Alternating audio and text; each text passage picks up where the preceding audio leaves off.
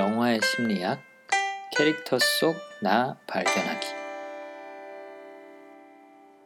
7월 굉장히 무더운 날 사실 비가 내리길 기대했었는데 비는 오진 않더라고요. 저는 장마가 장마 시즌이 되면은 이 영화가 무조건 생각이 나요. 어, 빗속에서 두 사람이 가만히 서 있던 장면, 뭐 얘기하던 장면, 뭐 이런 장면들이 생각이 나는데 어쨌든 간 화양연화 아, 같이 지금 상영해서 시청을 하고 이야기를 나누도록 하겠습니다. 먼 길 오신 여러분 모두 환영하고 반갑습니다. 반갑습니다. 자 일단은 별명부터 같이 공유를 하고 갈까요? 여기 저랑 세 분이 계신데 예, 각자 뭐 본명을 쓰셔도 되고 아니면은 어, 별명을 말씀을 해주셔도 됩니다. 일단은 네, 학주요. 학주. 네. 네. 어, 지금 어떤 학교에서 학생 주임님을 하고 계세요. 그래서 학주. 어, 근데 이제 곧 안 할 거잖아요. 네, 그러니까 마지막으로 좀 아. 쓸 때까지 써보려고. 어, 좋아요. 네, 저는 부산에서 온 음, 아나이스입니다. 아나이스님으로 불러드리기도 하고 네, 저는 어 그냥 제 본명 그냥 은지로 은지님으로. 네. 네. 좋아요. 그래서 오늘 같이 나, 이야기 나누실 분들은 은지님, 아나이스님, 그다음에 학주님, 네, 같이 모셨습니다. 어, 혹시 이 영화 처음 보신 분 계신가요? 음, 한 분, 두 분, 세 분, 네 분, 다섯 분. 어, 여기 계신 분 중에 한 4분의 1 정도가 처음 보신 것 같아요. 일단 처음 보신 학주님부터 네. 네. 어떠셨나요? 이 영화 이런 영화라고 기대하고 오셨어요? 어, 그러니까 예전에 내용이나 이런 거는 줄거리는 대충 알고 있었는데 그러니까 그냥 아 어, 무슨 영화다 아, 누가 출연했구나 이 정도만 알고 있었지 내용을 한번 제대로 본 적이 없어서 음. 네, 오늘 제대로 본 것 같아요. 음, 누군가 혹시 추천해 주셨나요? 이 영화 보라고? 어, 아니요, 그냥 추천한 건 아니고요. 그냥 아까 좀 전에 말씀드렸지만 그냥 내용만 대충 알고 있던 영화였고 음, 워낙 유명하니까. 네 음. 그리고 양조위가 나오는 영화를 요즘에 아. 좀 보게 됐는데 아, 아까도 예전에 이제 새끼라는 영화를 보고 그다음에 네. 이걸 보다 보니까 양조위에 대한 연기 스타일이나 이런 것들을 좀 더 자세히 아. 보게 되더라고요. 그렇구나.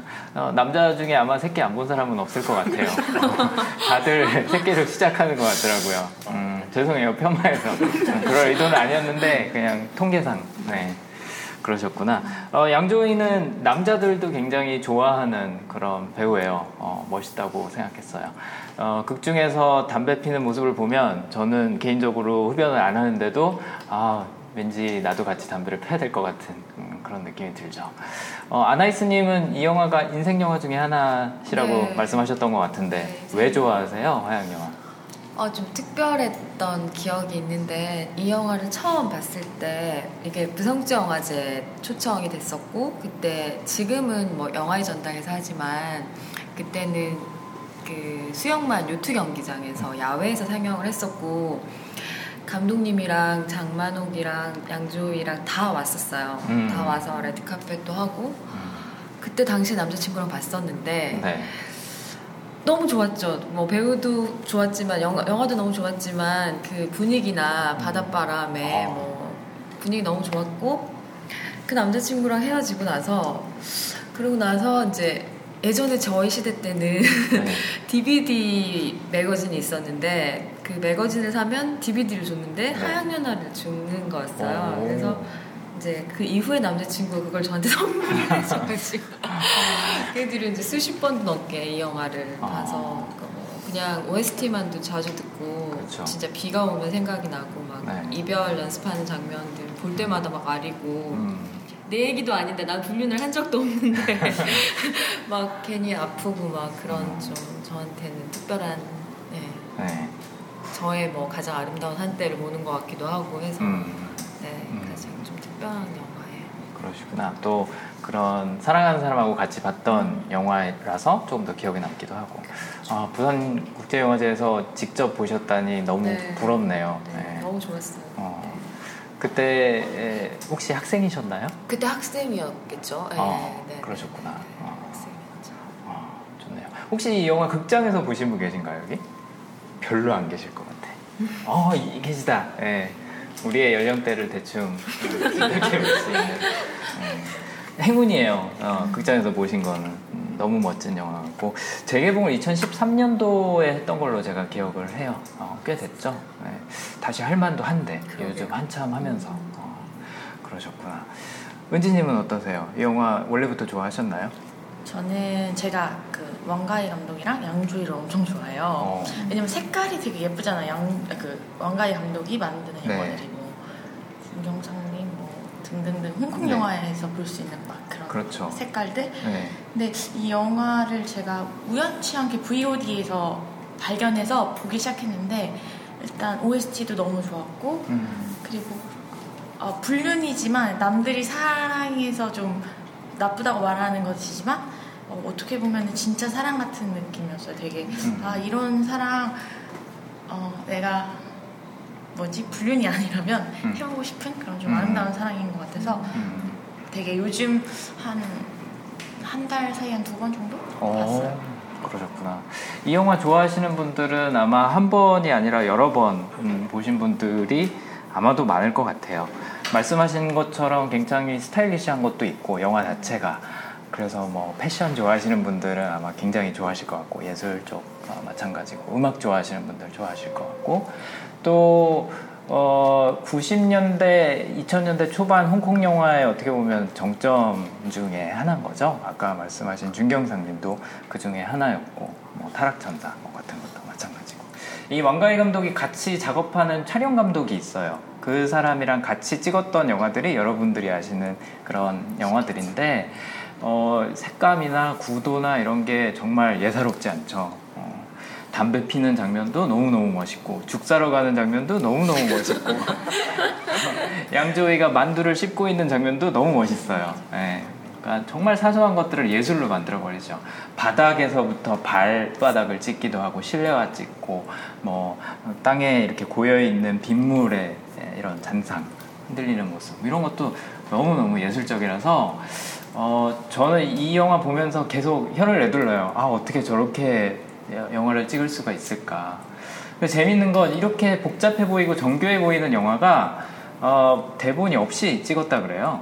어, 대본이 없이 혹시 그때 얘기 들으셨는지 모르겠지만 홍상수도 대본 없이 혹은 아침에 쪽대본 쓰기로 유명하잖아요. 이 영화를 대본 없이 배우들이 같이 예, 이제 임프로비제이션을 하면서 찍었다 그래요. 어, 즉석에서 즉흥 연기로. 그래서 촬영 기간이 여러분 몇 개월일 것 같으세요? 15개월 걸렸대요. 어, 1년 3개월. 네, 엄청나게 오랫동안 작업한 영화죠. 그만큼 왕가이도 그렇고 배우들도 그렇고 엄청난 애정과 노력과 시간을 쏟았던 영화라고 합니다. 그래서 어, 영어 이름은 토니 룽이죠. 양조위. 네, 어, 장만옥은 매기청이라고 영어 이름이 있는데 이 양조위가 에, 이때 2000년도 어, 이 영화 출시하고 나서 어, 깐느 나무주연상을 받았어요. 네. 그래서 그 정도로 인정을 받았던 배우로서 인정을 받았던 그런 작품입니다. 뭐 제가 아는 거 얘기하는 것도 재밌긴 하겠지만 그 자리에서 직접 들었던 아나이스님은 그때 얘기 중에 뭐가 좀 인상 깊거나 기억에 남으세요?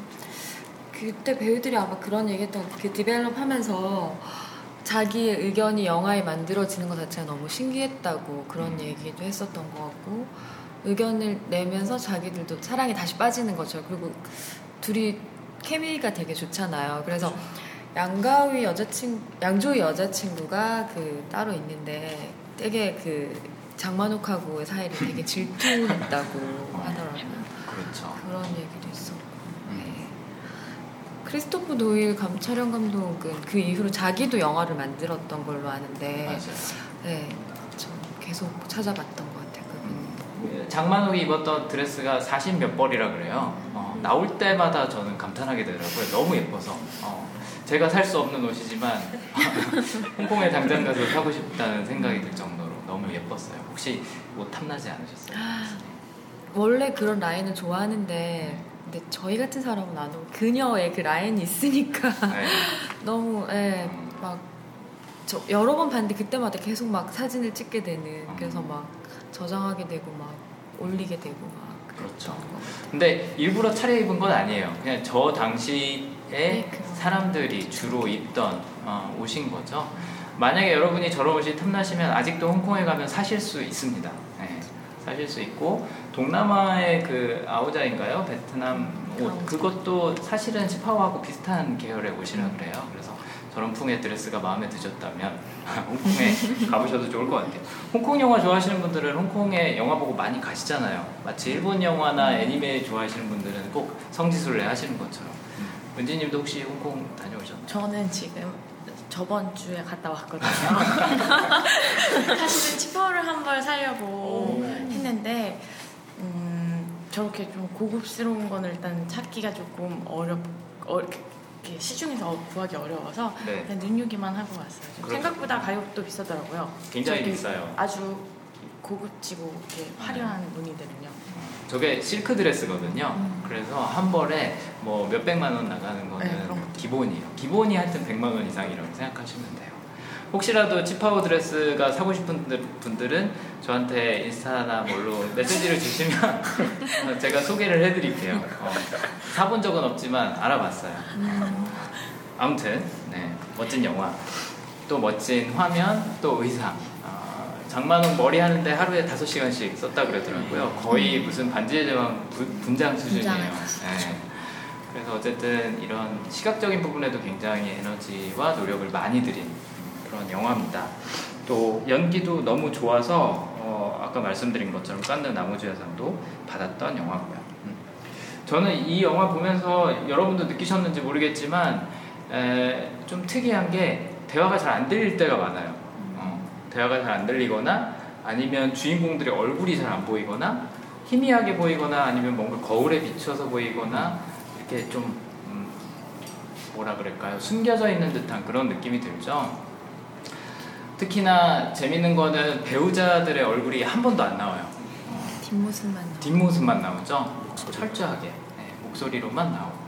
그 다음에 우리 두 주인공도 얼굴이 완벽하게 잘 보이는 화면들도 있지만 한 반 정도는 어딘가 뒤에서 뭐 어디 사이로 뭐 어디에 비친 모습 이런 것들 위주로 많이 찍는 편이죠. 일단은 두 주인공이 집중할 수 있으니까 연극 같다는 느낌이 저는 개인적으로 많이 들더라고요. 굳이 밖에서 찍지 않아도 세트 안에서도 충분히 찍을 수 있는 그런 스토리가 아니었나. 그래서 어떻게 보면 더 대단한 영화일 것 같아요. 한정된 공간 안에서 이런 감정과 어, 느낌을 끌어낸다는 게. 심지어는 그 어두컴컴한 좁은 계단에서 서로 이렇게 엇갈려서 마주, 마주쳐 지나가는, 음, 스쳐 지나가는 그 장면까지도 너무 멋있게 만들었죠. 참고로 그 장면이 이 영화의 모티브가 된 스토리라 그래요. 저희 일본어 선생님이 여기 참고로 와 계신데 어, 아마 아실 거예요. 문학 전공이시라. 어, 그 일본의 스토리 중에 에, 두 남녀가 서로 한 번도 말을 섞지 않고 계단을 스쳐 지나가는 스토리가 있다 그래요. 그리고 그 두 남녀가 나중에는 자살을 한대요. 그거를 모티브로 해서 이 영화 시나리오를 구상을 했다고 하더라고요. 그 소설이 뭔지 아시면 나중에. 어찌됐든 간에 어, 캐릭터 이야기로 한번 들어가 보죠. 저희는 뭐 영화에 대한 얘기도 좋지만 인물에 대한 얘기가 즐거우니까. 어, 은지님이 느끼시기에 에, 아까 이제 뭐 공감할 수 있는 그런 스토리라고도 하셨는데 에, 두 인물 중에 에, 첸 첸이 이제 남자죠, 그렇죠? 우리는 그냥 양조위로 얘기를 하죠.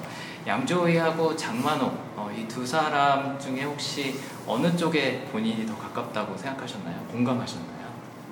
아, 공감?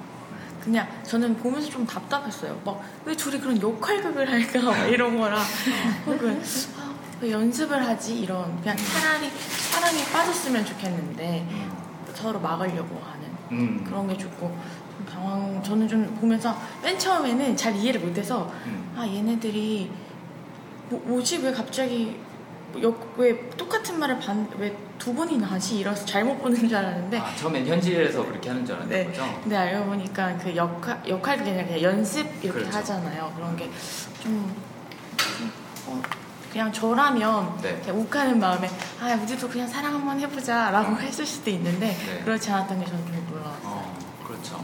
두 사람 다 나름대로의 이유로 어, 선뜻 음, 사랑한다 이야기하거나 아니면 관계를 이어나가지는 않죠. 그래서 그 부분이 답답했다. 네. 양조위는 양조위대로, 네. 또 장만홍은 장만대로. 음, 그렇죠. 아나이스님은 어떠셨어요? 혹시 공감이 가시는 캐릭터가 있어요? 저는 장만옥한테 많이 공감이 갔던 게 그 이별 연습을 할 때 분명히 마음에 빠진 거는 그 양조위가 먼저 고백을 했음에도 불구하고 실제로 그 연습을 했을 때 더 이렇게 이입된 거는 장만옥이고 막 오열을 하고 눈물을 흘리는데 여자들이 좀 그런 것 같아요. 마음은 있지만 먼저 남자가 얘기해주길 기다리는데 남자도 막 수동적으로 자기 이제 시작하지도 않았는데 끝내려고 그 말부터 하니까 그냥 아마 같이 가자라고 제대로 얘기를 했으면 싱가포르 같이 가서 행복하게 살 수도 있었을 텐데 그 아들을 같이 뭐 키울 수도 있었을 텐데. 그런 모든 것들이 아쉽기도 하고. 근데 나 역시도 상대가 그렇게 막 적극적으로 얘기하지 않는다면 내가 먼저 어 나 같이 갈게요라고 아니면 뭐 같이 가자라고 아마 그 상황에서 아직은 어쨌든 남편하고 뭐 이혼을 한 것도 아니고 그렇다고 하면 음 그러지 않았을까 좀 수동적인 양조위가 뭐 얄밉기도 하고 네. 그런 느낌 받았어요. 그렇죠. 어, 시대적인 상황을 생각을 해보면 뭐이 당시에 여자가 먼저 어, 이- 뭐 이혼을 하겠다라고 음. 얘기를 한다든지 아니면은 당신이랑 같이. 가겠다라고 음. 한다든지는 좀 힘들었을 부분이 분명히 말씀하신 대로 있을 것 같아요. 요즘 시대에는 은지님 말처럼 좀 다를 수도 있지만. 음. 근데 어, 중요한 부분인 것 같아요. 왜 양조위는 그렇게 수동적이었을까? 어, 그다음에 왜 장만옥은 음, 적극적으로 같이 가자고 얘기 못했을까? 어, 중요한 부분 같아요. 이따 같이 한번 이야기 나눠보죠. 어, 남자이신 학주님은 어떠셨어요? 그러니까 저도 그 상황을 놓고 보면 그 시대적 배경이 다 이해가 가더라고요. 근데 한편으로는 이제 양조위를 굳이 이렇게 옹호를 하자면 자기 딴에는 근데 그게 최선의 용기 있을 수도 있겠다라고 생각이 들더라고요. 그러니까 그 상황 안에서 자기도 나름의 용기를 낸 건데 장만홍이 이제 반응이 이제 계속 이제 밀어내려고 하고 약간 이런 것들이 뜨니까 자기도 지금 어렵게 얘기를 한 건데 말씀하신 것처럼 이제 조금 더 적극적으로 갔어야 되는데 자기는 이게 최선인데 지금 자기도 눈치 보고 다 보면서 어렵게 어렵게 여자한테 어필을 하고 있는데 여자는 예, 뭐 가타부타 별로 이렇게 내색도 없고 그러니까 이제 자기도 이제 지쳐가는 거고 아 이게 나만 혼자 이게 소위 말해서 삽질을 하는 건가 약간 이런 생각이 조금씩 조금씩 예, 왜 생각이 많아지잖아요 남자들 같은 경우 여자들이 이제 반응이 별로 없고 그러면 그러니까 약간 저도 옛날에 그랬던 경험이 있어서 그런 생각들이 좀 들더라고요. 음, 그렇죠. 뭐 어떻게 보면은 서로 망설이다가 아무것도 안된 음, 케이스라고 간단히 요약할 수 있을 것 같기는 해요. 네. 줄거리로 들어가서 혹시라도 안 보신 분들을 위해서 잠깐 설명을 드리자면 어쨌든 이 두 부부, 어, 첸 부부와 차우 부부가 바로 옆집으로 이사를 와서 어떻게 보면 맞바람이 날 뻔한 거죠. 예, 서로의 배우자가 바람을 피고 있다는 걸 알고 그럼 우리도 한번 얘네들이 도대체 왜 이러는지 이해를 해보자. 아, 하다가 사랑에 빠지고 또 사랑에 빠졌지만 인정하진 않고 어, 서로 그냥 갈 길을 가는 그런 엔딩이라고 볼 수 있는데 어, 아까 시대에 대한 이야기도 했지만 사실은 남자 입장에서는 부담스러울 수도 있는 거예요. 어, 어떻게 보면 서로 위험 감수를 하는 거죠. 어, 어, 상대방이 따라와 줄까 안아줄까 모르는 상태에서 나는 과연 어떻게 해야 될까. 음. 자 이거를 저희가 한번 성향으로 답변을 해보면 좋을 것 같아요. 도대체 양조위는 어떤 성향이길래 그랬을까? 어, 또 장만옥은 어떤 성향이길래 그랬을까? 일단 양조위부터 한번 이야기를 해보죠.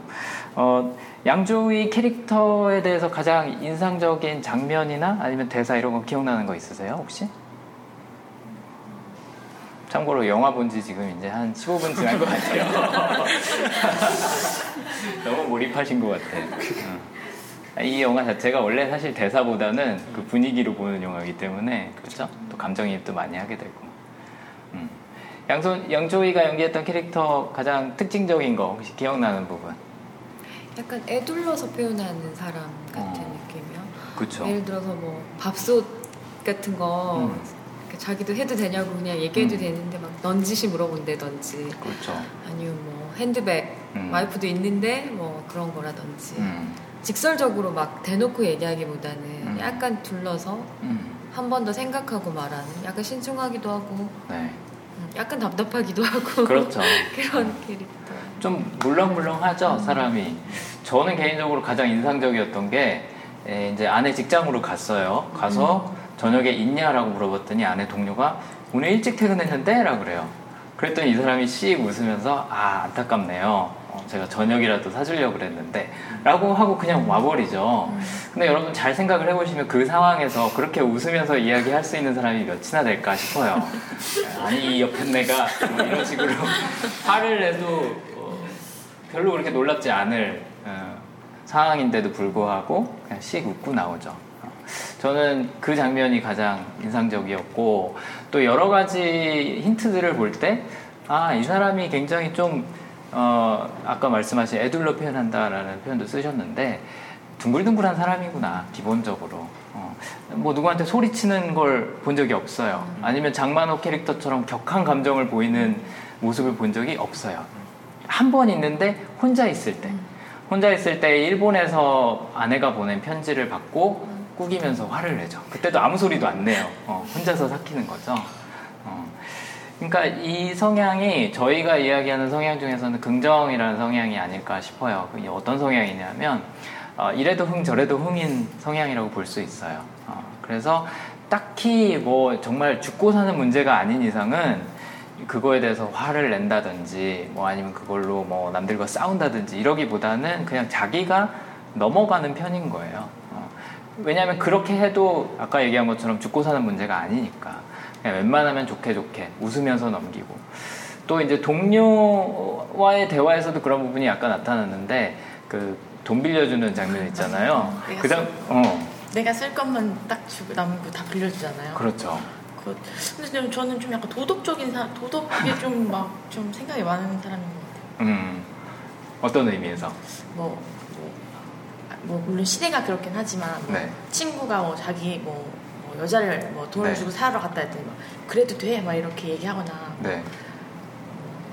남자 뭐 유부 뭐 유부녀인데 관심 있다 얘기하니까 유부녀잖아 절대로 네. 안돼 이렇게 하는 게 좀 그냥 친구들끼리는 가볍게 음. 농담처럼 그럴 음. 수도 있지 이렇게 넘어갈 수 있는 걸 되게 아닌 거라고 사회적 규범을 규범에 딱 맞춰서 하는 게 저는 좀 그때 영화 보면서 되게 그런 생각이 들어요. 음. 근데 어쨌든 간에 빌려주는 건 다 빌려주잖아요. 그렇죠? 세 장만 빌려달라 그랬는데 자기가 쓸 것만 남기고 다 줬어요. 어. 근데 다음 달에 갚겠다고 하는 그 동료의 말이 별로 그렇게 신빙성이 없어 보이죠? 분명히 안 갚을 것 같아요. 떼일 수도 있을 것 같은데도 불구하고 그냥 줘요.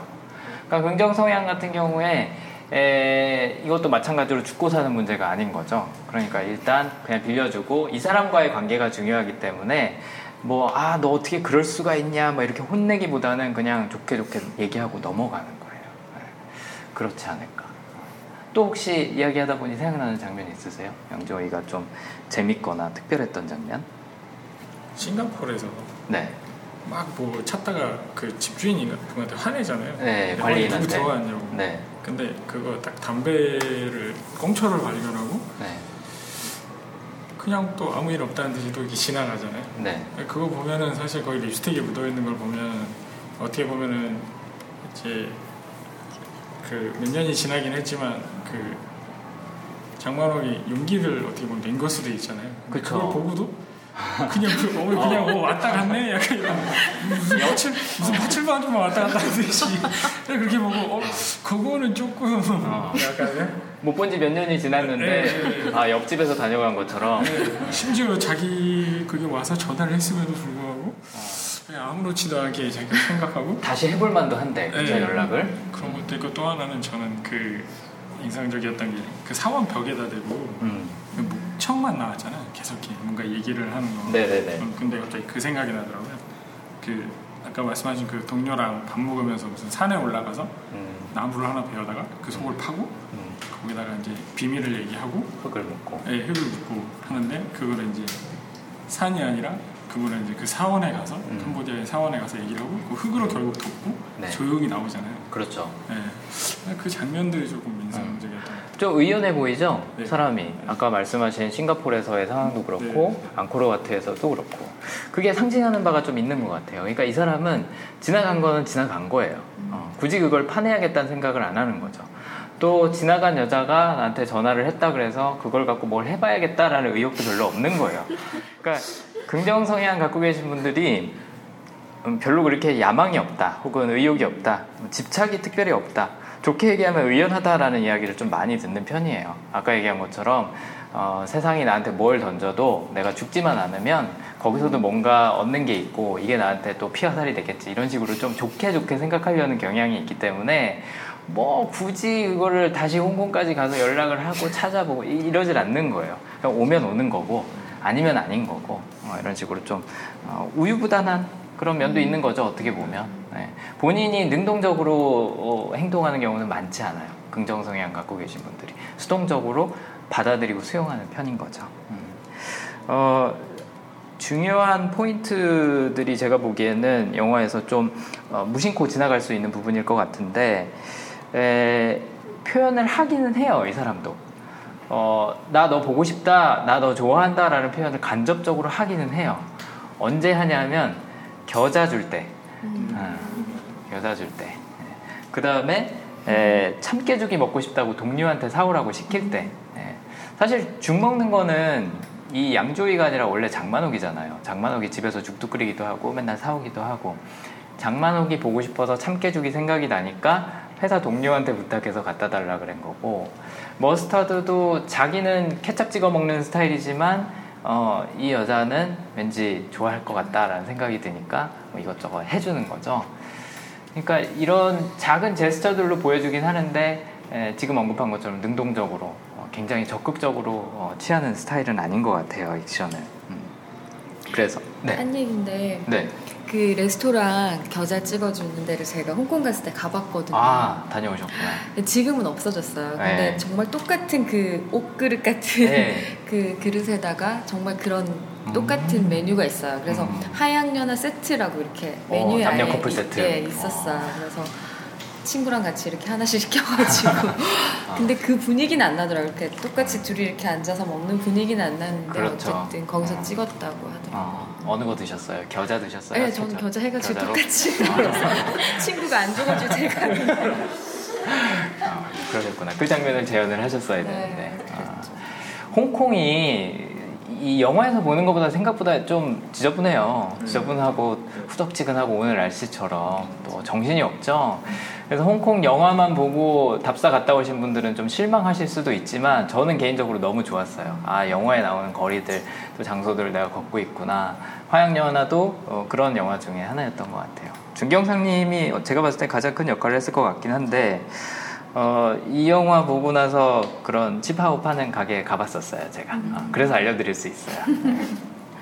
아무튼, 음, 여러모로, 어, 좀 소극적이고, 또 어떻게 보면 답답하고, 뭐 이런 면도 있지만, 또 어찌 보면은 그런 의연함 때문에 여러 가지 모험을 할 수도 있는 사람인 것 같아요. 뭐 갑자기 직장에 결근하기 시작하면서 무협소설을 쓰지를 않나, 그쵸?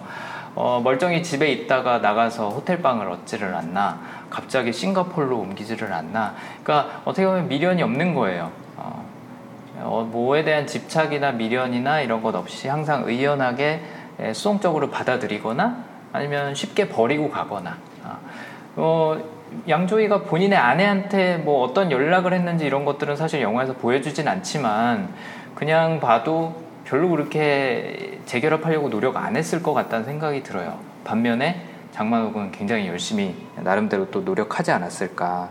물론 이제 그 아이가 아, 아이를 데리고 같이 남편이랑 지금 살고 있는지 없는지는 모르겠지만 아마도 그랬을 가능성이 높지 않나 아, 싶어요. 어쨌든 그 어, 양조위가 했던 대사 중에 짧은 인생인데 예, 뭐라도 찾아봐야죠. 어, 어, 그래서 무협 소설도 다시 쓰기 시작하고 이런 부분이 어, 긍정 성향 갖고 계신 분들의 특징 중에 하나를 보여주는 것 같아요. 본인이 관심 있거나 즐거운 게 있으면 그걸 쫓아가요.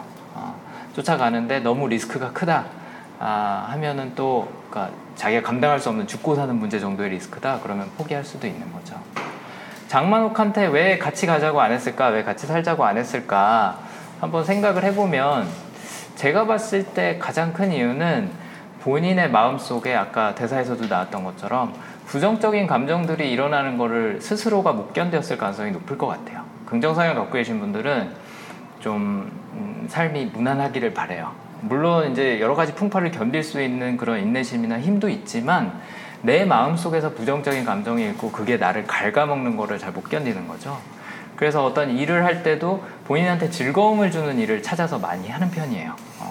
어, 그게 심지어 나한테 뭐 경제적으로는 별로 도움이 안 되더라도 혹은 뭐, 뭐 일정 부분이 육체적으로 힘들더라도 일단은 내가 그 경험이 즐거워야 된다라는 생각을 갖고 계신 분들인 거죠. 그러니까 무협소설도 쓰는 거고 그 반대의 감정이 생기니까 장만옥하고 같이 하기가 힘들어지지 않았나. 제가 봤을 땐 양조위는 나름대로 본인은 능동적인 결정을 내렸던 것 같아요. 어. 자기한테 최선을 다. 그렇죠. 자기한테는 어쨌든 최선이었던 거죠. 그리고 자기가 그렇게 생겨먹은 사람이라는 걸 아니까. 자, 양조위는 그렇고 장만옥 하면은 지금 여러분들 생각나시는 장면이나 특징이나 대사나 뭐 의아했던 부분, 인상적이었던 부분 뭐가 있을까요? 저는 그, 그 호텔에서 둘이 앉아서 밥 먹으면서 연습하잖아요. 네. 남편한테 애인이 있는지 물어보는 그 장면이 정말 너무 재밌었어요. 막 깨작깨작 하면서 진짜 엄청 스트레스적이잖아요. 음, 네, 그 스트레스를 견뎌내면서 하면서 결국 못 이겨내고 그 눈물을 다 흘러, 흘려버리는 그런 게 되게 뭐지? 자기가 감당할 수 없는 걸 계속 감당하려고 하지만 감당하지 못하는 그런 게 음. 되게 마음이 안타깝어요 저는 그 음. 음. 약간 이 꽉 물고 사는 그런 느낌이 들죠. 장만옥은 항상 뭔가 터질 것처럼 네. 압력밥솥이 막 터지기 직전인 것 같은 느낌이 들어요. 아까 약간 뭐 신경질적이다라는 네. 그런 표현도 쓰셨는데 뭔가 폭발할 것 같은 느낌이 계속 들죠. 음. 비슷한 것 같은데 집주인 아주머니가 이제 훈계를 한 번 하잖아요. 네. 전 순간 시어머니인 줄 알았거든요. 어, 근데 또 그걸 또 고분고분 다 듣고 이렇게 하시고 음. 그래서 이제 양조이가 또 전화 오잖아요. 음. 아, 그러니까 네가 없어서 글이 안 써져라고 했더니 음.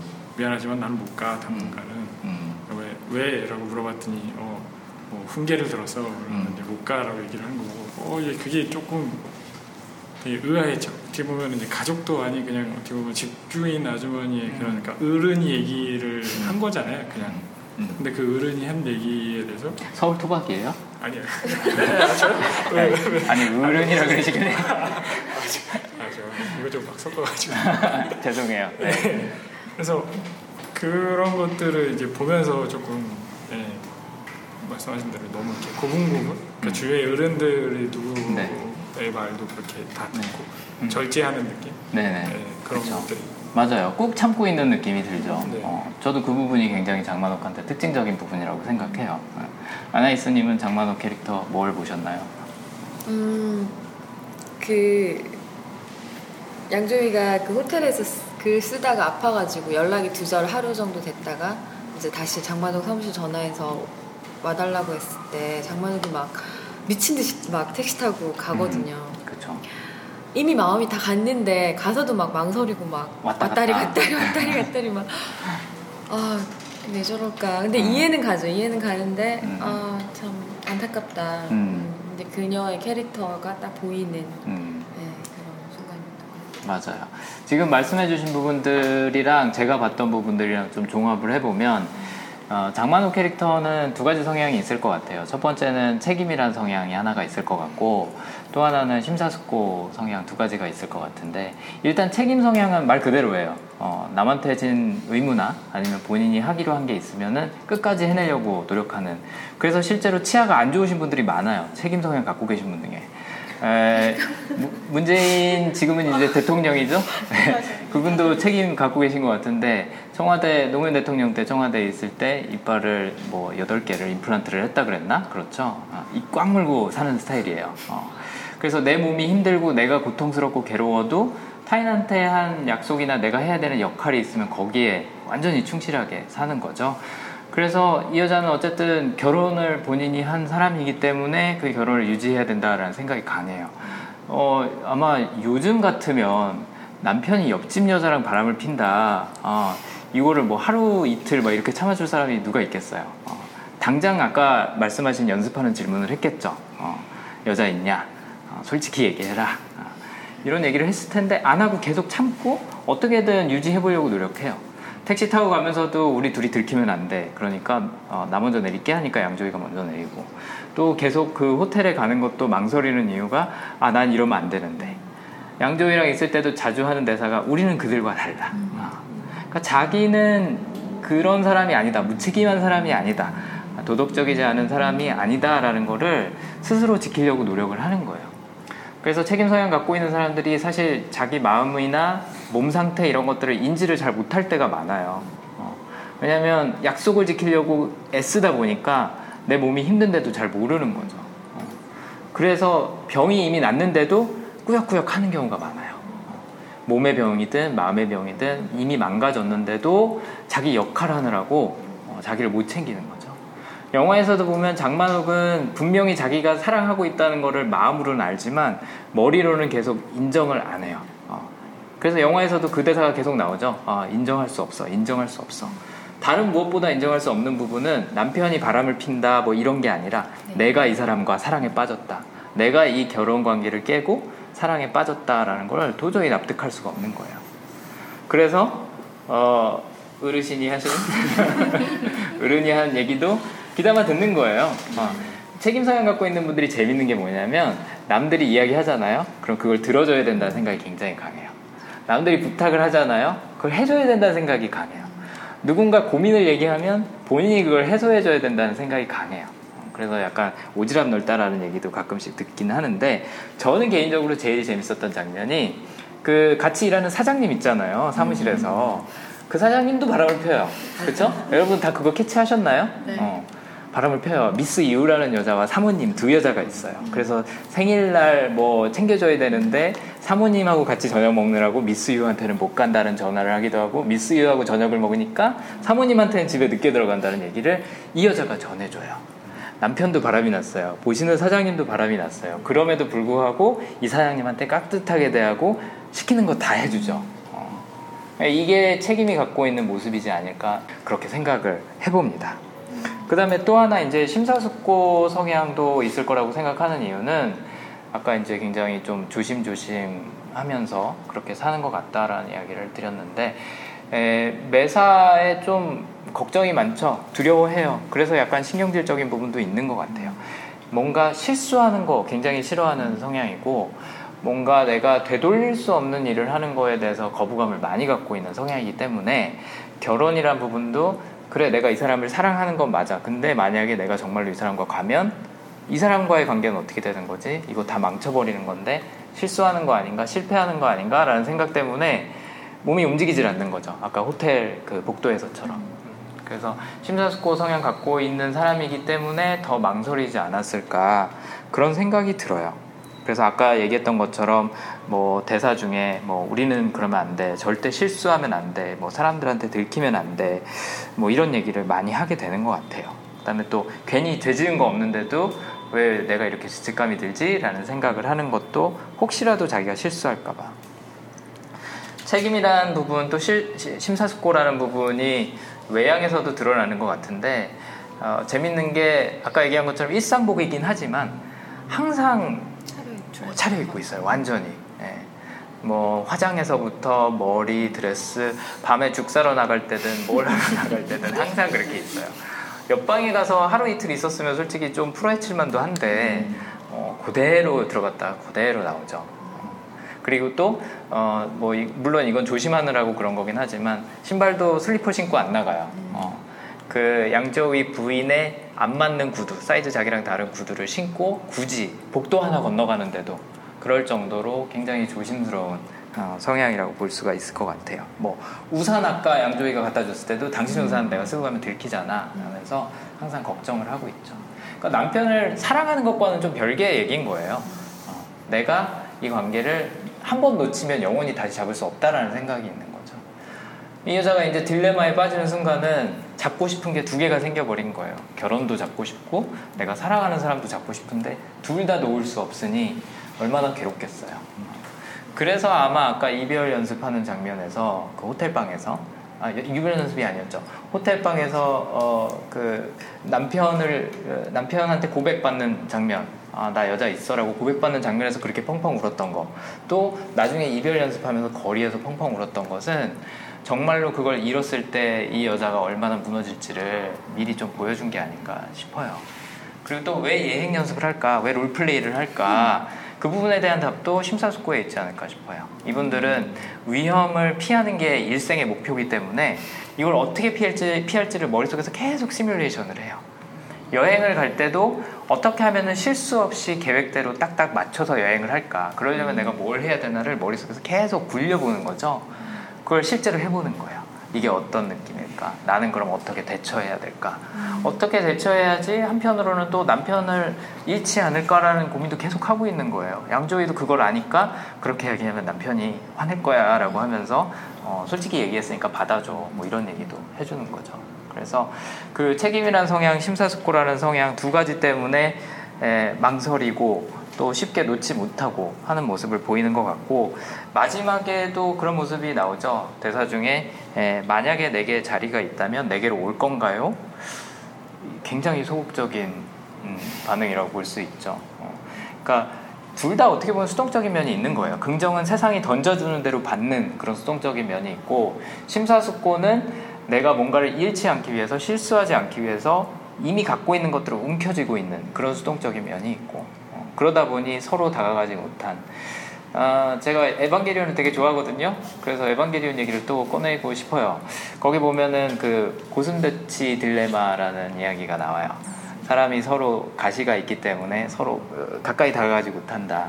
여기서도 둘이 가까이 다가갈수록 어떻게 보면 서로를 찌르고 있고 상처가 더 생기는 부분이 있는 거죠. 그래서 아마 완벽하게 같이 함께 하지는 못하지 않았나. 그리고 또 저는 개인적으로 장만옥이 인상적이었던 장면이 그 싱가포르에 찾아가서 담배 냄새 맡고 오는 거. 어. 그 정도가 이 여자가 할 수 있는 최선이구나.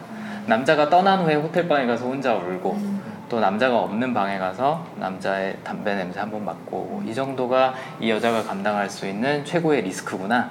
아. 네, 그렇죠. 그래서 그런 생각이 들더라고요.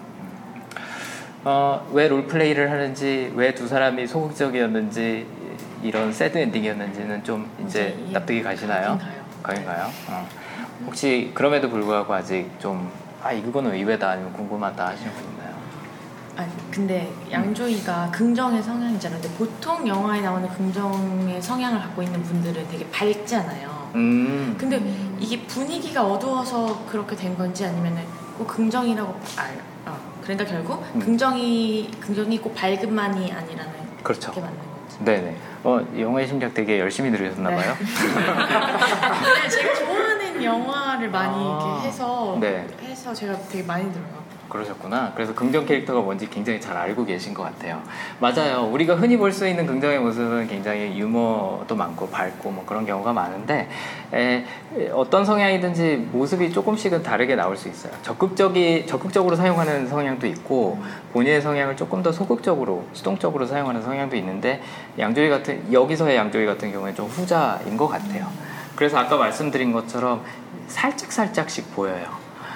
험한 말 하지 않고 누가 막 충격적인 얘기를 해도 실실 웃고 있고 어, 또 그거를 좋게 좋게 말로 넘기고 어, 이런 모습들이 긍정이고 아까 얘기한 것처럼 무협 소설 같은 판타지 에, 소설을 쓰고 뭐 그런 것들을 좋아하고 하는 부분도 긍정이 약간 좀 현실이 어려워지면 그걸 도피하는 경향이 있어요.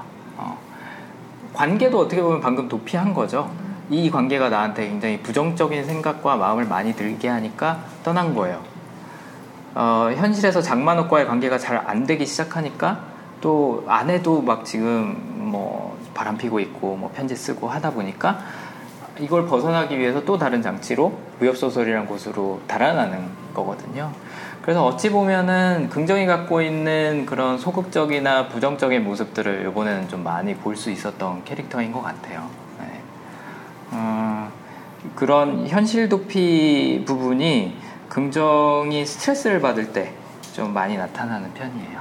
어, 그래서 어, 긍정이라고 해서 무조건 막 아, 하하 떠들고 항상 유머롭고 뭐 그렇다기보다는 세상이 던져주는 것을 그대로 수용한다라는 부분이 좀 크지 않을까. 네. 아, 그 양조위가 글을 쓰던 호텔방이 2046호였거든요. 아 맞아요. 다음 영화가 이제 그렇죠. 2046이었는데 뭐 어떤 식으로 연관이 되는 그때 막 인터뷰도 막 많이 했었던 것 같은데 정확하게 기억은 잘 안 나고 음, 근데 같은 음악 감독이 2046도 만들었고 뭐 맞아요. 양조위도 나오고 막 그랬었던 게 기억나는데 음, 맞아요. 어, 여기 2046이라는 방번호가 말씀하신 것처럼 다음 영화 제목으로 이어졌고 그 영화에 제가 기억하기로 어, 장지 우리나라 이름도 그렇게 불렀나요? 장지. 그리고 장쯔이 맞아. 장쯔이. 우리나라에서는 장쯔이라고 부르죠. 기무라 타쿠야도 거기 나왔었어요. 그래서 나름 대형 프로젝트였는데 제가 기억하기로 망했던 걸로. 항상 한중일 합작하면 망하더라고요 영화들이. 어, 그 Lost Memories인가? 옛날에 장동건 나왔던 것도 대망했죠. 또 장동건이랑 오다기리조랑 같이 나왔던 무슨 또 전쟁 영화도 크게 하이웨이. 망했던 걸로 기억해요. 음. 아, 이 영화에 대해서 뭐 한 말씀 더 남기고 싶거나 아니면은 You 뭐 were saying. 어, 시리가 작동했네요. 네. 어, 한 말씀 남기고 싶거나 아니면 뭐 오늘 같이 뭐 녹음해 보신 거에 대한 후기라고 불려도 좋고 뭔가 한 말씀 하고 마무리를 하시는 게 좋을 것 같아요.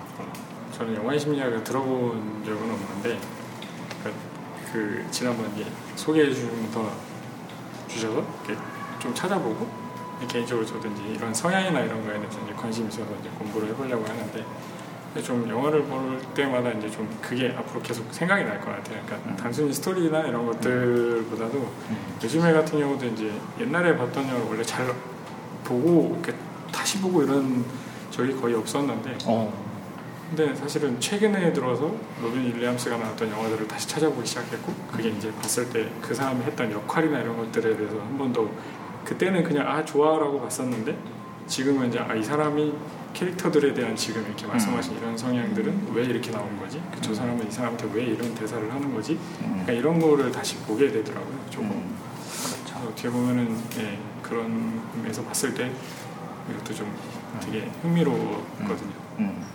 그러니까 영화를 사실 뭐 꼭 항상 머리 아파가면서 분석하면서 봐야 되는 건 아니에요. 그거보다는 영화도 그렇고 책도 그렇고 사실은 모든 예술이 나의 삶을 되돌아보게 해주는 역할을 하잖아요. 어, 거기서 뭔가 느껴야지 내가 얻어가는 거기 때문에 어, 캐릭터하고 공감하기 위한 하나의 장치로 볼 수가 있을 것 같아요. 이런 성향에 대해서 생각해 보는 거, 얘는 왜 이렇게 말했을까, 얘는 왜 이렇게 행동했을까 그런 것들을 영화 끝나고 나서 곱씹어 보면 꽤 단물이 많이 나와요. 껌처럼. 음, 좋습니다. 네. 저는 이제 듣기만 팟캐스트 듣기만 하다가 이렇게 부산에서 이 팟캐스트 뭐 시사회 때만 온 건 아니지만 어쨌든 목소리만 듣던 분을 실제로 뵙기도 하고 아 이런 분위기에 사는 거 하는 거를 제가 실제로 보니까 좀 남다른 감회가 생기고요. 그리고 이게 마지막이 아니었으면 좋겠다는 생각이 들고 제가 뭐 자주 오지는 못하더라도 계속 이런 일들이 있었으면 하고 음, 음, 정말 즐겨 듣는 팟캐스트 중에 하나라서 없어지지 않았으면 시즌 2가 나왔으면 하고 바라는 네. 한 명의 애청자로 부탁을 드립니다. 알겠습니다. 아, 어깨가 굉장히 무거워. 제가 아나이스님 부산에 사시는 줄 모르고 옛날에 영화 그 티켓 이벤트 할때 네. 어, 당첨되셨어요 보내드렸었어요. 근데 너무 죄송하더라고요. 어, 네. 어, 다음에 기회가 되면 또 올라오셔서 네. 어, 해주시면 좋을 것 같고 아 제가 옛날에 지방에 내려가서도 방송하고 싶다라는 얘기를 했었거든요. 그래서 제주도는 한번 갔었는데 아, 오해 남은 오해 하기 전에 끝나기 전에 한 번은 가도 괜찮을 것 같다는 네. 생각이 드네요. 부산에 오셔서 하셔도 네. 좋을 것 같아요. 네, 알겠습니다. 감사합니다. 멀리서 와주시고 아, 또 오늘 네. 시간 내주셔서. 네, 은지님은요?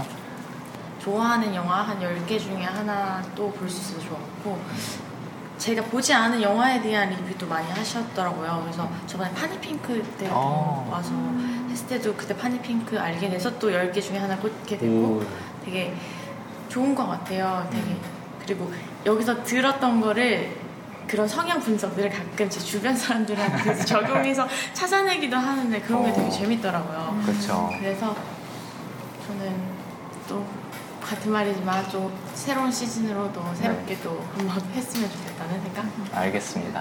네. 저도 한번 열심히 구상을 해볼게요. 네. 어, 저는 발상 성향이 있어갖고 제일 저 스스로 피하고 싶고 두려운 게 뭐냐면 똑같은 거 계속 반복하다가 내가 질리거나 남들이 질리는 거예요. 그래서 항상 뭔가를 새로 만들어내야 된다라는 강박이 좀 있는 편이죠. 어. 각자 사람마다 자기가 견딜 수 없는 무언가가 있는 것 같아요. 그러니까 양조위는 마음속에 부정적인 감정이 생기는 걸 견딜 수가 없는 거고 장만옥은 뭔가 실수, 돌이킬 수 없는 실수를 저지르는 거, 또 그런 책임감 없는 사람이 되는 걸 견딜 수가 없는 거고 아, 그런 부분들이 각자 있지 않을까. 만약에 여러분도 아직 본인의 성향에 대해서 아직 잘 모르시면 그 부분을 한번 고민해 보시면 답이 나올 가능성이 높아요. 나는 뭘 견딜 수가 없는가. 아, 내가 타협할 수 없는 한 가지가 되겠죠. 뭐 어, 화양연화에서 좀 벗어난 이야기긴 하지만 어쨌든 음, 여러분들의 말씀 잘 들었고 저도 오늘 굉장히 즐거웠어요. 예, 영화를 보고 이렇게 같이 이야기를 나눌 수 있다는 건 큰 행복인 것 같아요. 어, 영화 보고 친구한테 물어봤는데 어땠어? 그랬는데 아 재밌었어 하면은 저는 뭔가 좀 김이 빠지더라고요. 어, 그래서 같이 와주신 여러분들께 다시 한번 감사드리고 어, 남은 어, 영화들도 한번 좋은 영화 골라서 어, 같이 보고 또 이야기 나누도록 하겠습니다. 네. 더운 여름날 같이 해주셔서 다시 한번 감사합니다. 좋은 밤 되세요. 감사합니다.